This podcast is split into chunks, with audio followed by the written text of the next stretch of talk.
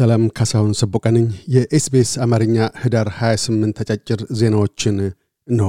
የኢትዮጵያ ሰብአዊ መብቶች ኮሚሽን ሰመቆ በአማራ በቤንሻንጉል ጉምዝና ኦሮሚያ ክልሎች በሰላማዊ ሰዎች ላይ እየደረሰ ያለው የግድያ፣ አካል ጉዳት፣ የንብረት ውድመትና መፈናቀል ተጠያቂነት ማረጋገጥን ጨምሮ የፌዴራልና የክልሎቹ መንግስታት ተመጣጣኝ፣ አፋጣኝ፣ ተጨባጭና ዘላቂ መፍትሔ እንደሚያሻ አሳስቧል።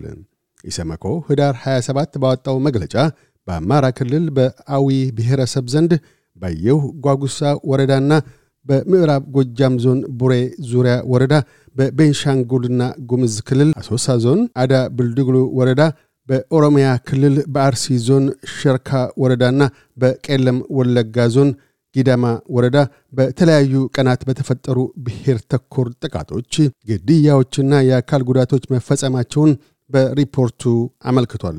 ኮሚሽኑ በአማራ በቤንሻንጉልና ጉምዝ በኦሮሚያ ክልሎች የተለያዩ አካባቢዎች በግጭት አውድ ውስጥና ከግጭት አውድ ውጪ በሲቪል ሰዎች ላይ የሚደርሱ የሰብአዊ መብቶች ጥሰት እጅግ አሳሳቢነቱ የቀጠለ ነው ብሏል።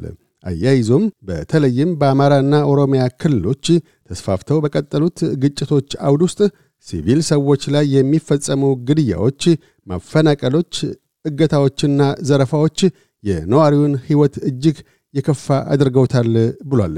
ይህንኑ አስመልክቶም የሰመኮ ዋና ኮሚሽነር ዶክተር ዳንኤል በቀለ በዚህ የግጭት አውድ እየደረሰ ያለው እጅግ አሰቃቂ ጉዳት ከዚህ የበለጠ ከመባባሱና የበለጠ ጉዳት ከማድረሱ በፊት መንግሥት ተገቢውን ሰላማዊና ፖለቲካዊ መፍትሔ ተግባራዊ እንዲያደርግ ሁሉም ታጣቂ ቡድኖችና መንግሥት ሰብአዊ የተኩስ ማቆም አድርገው ወደ ውይይት እንዲያመሩ መንግሥት በተለይ ለሰብአዊ መብቶች ጥሰትና ለጥቃት ተጋላጭ ለሆኑ አካባቢዎችና ነዋሪዎች በሙሉ የተሟላ ጥበቃና ደህንነት እንዲያረጋግጥ ያስፈልጋል ብለዋል።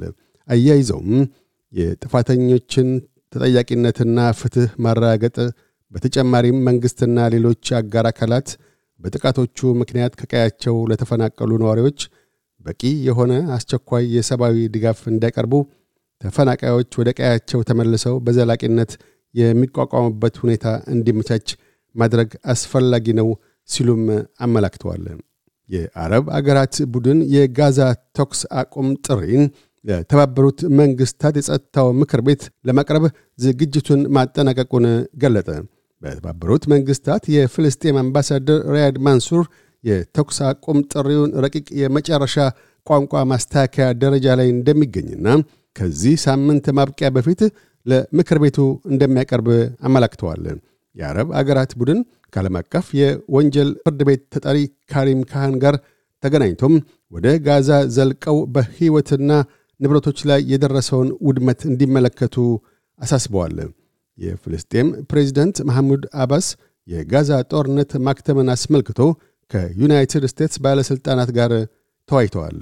ይህ በእንዲህ እንዳለም የእስራኤል መከላከያ ኃይል ዓለም አቀፉ ማኅበረሰብ ኦክቶበር 7 በሐማስ ቁጥጥር ስር ያሉ ታጋቾችን ለማስለቀቅ እርምጃ እንዲወስድ ጥሪ አቅርበዋል።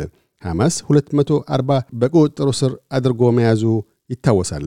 ባለፈው ሳምንት በተደረገው ጊዜያዊ ተኩስ ማቆም ሳቢያ መቶ ታጋቾች የተለቀቁ ሲሆን በዚያው ሳምንት ውስጥ 240 ፍልስጤማውያን በእስራኤል ለእስር ተዳርገዋል።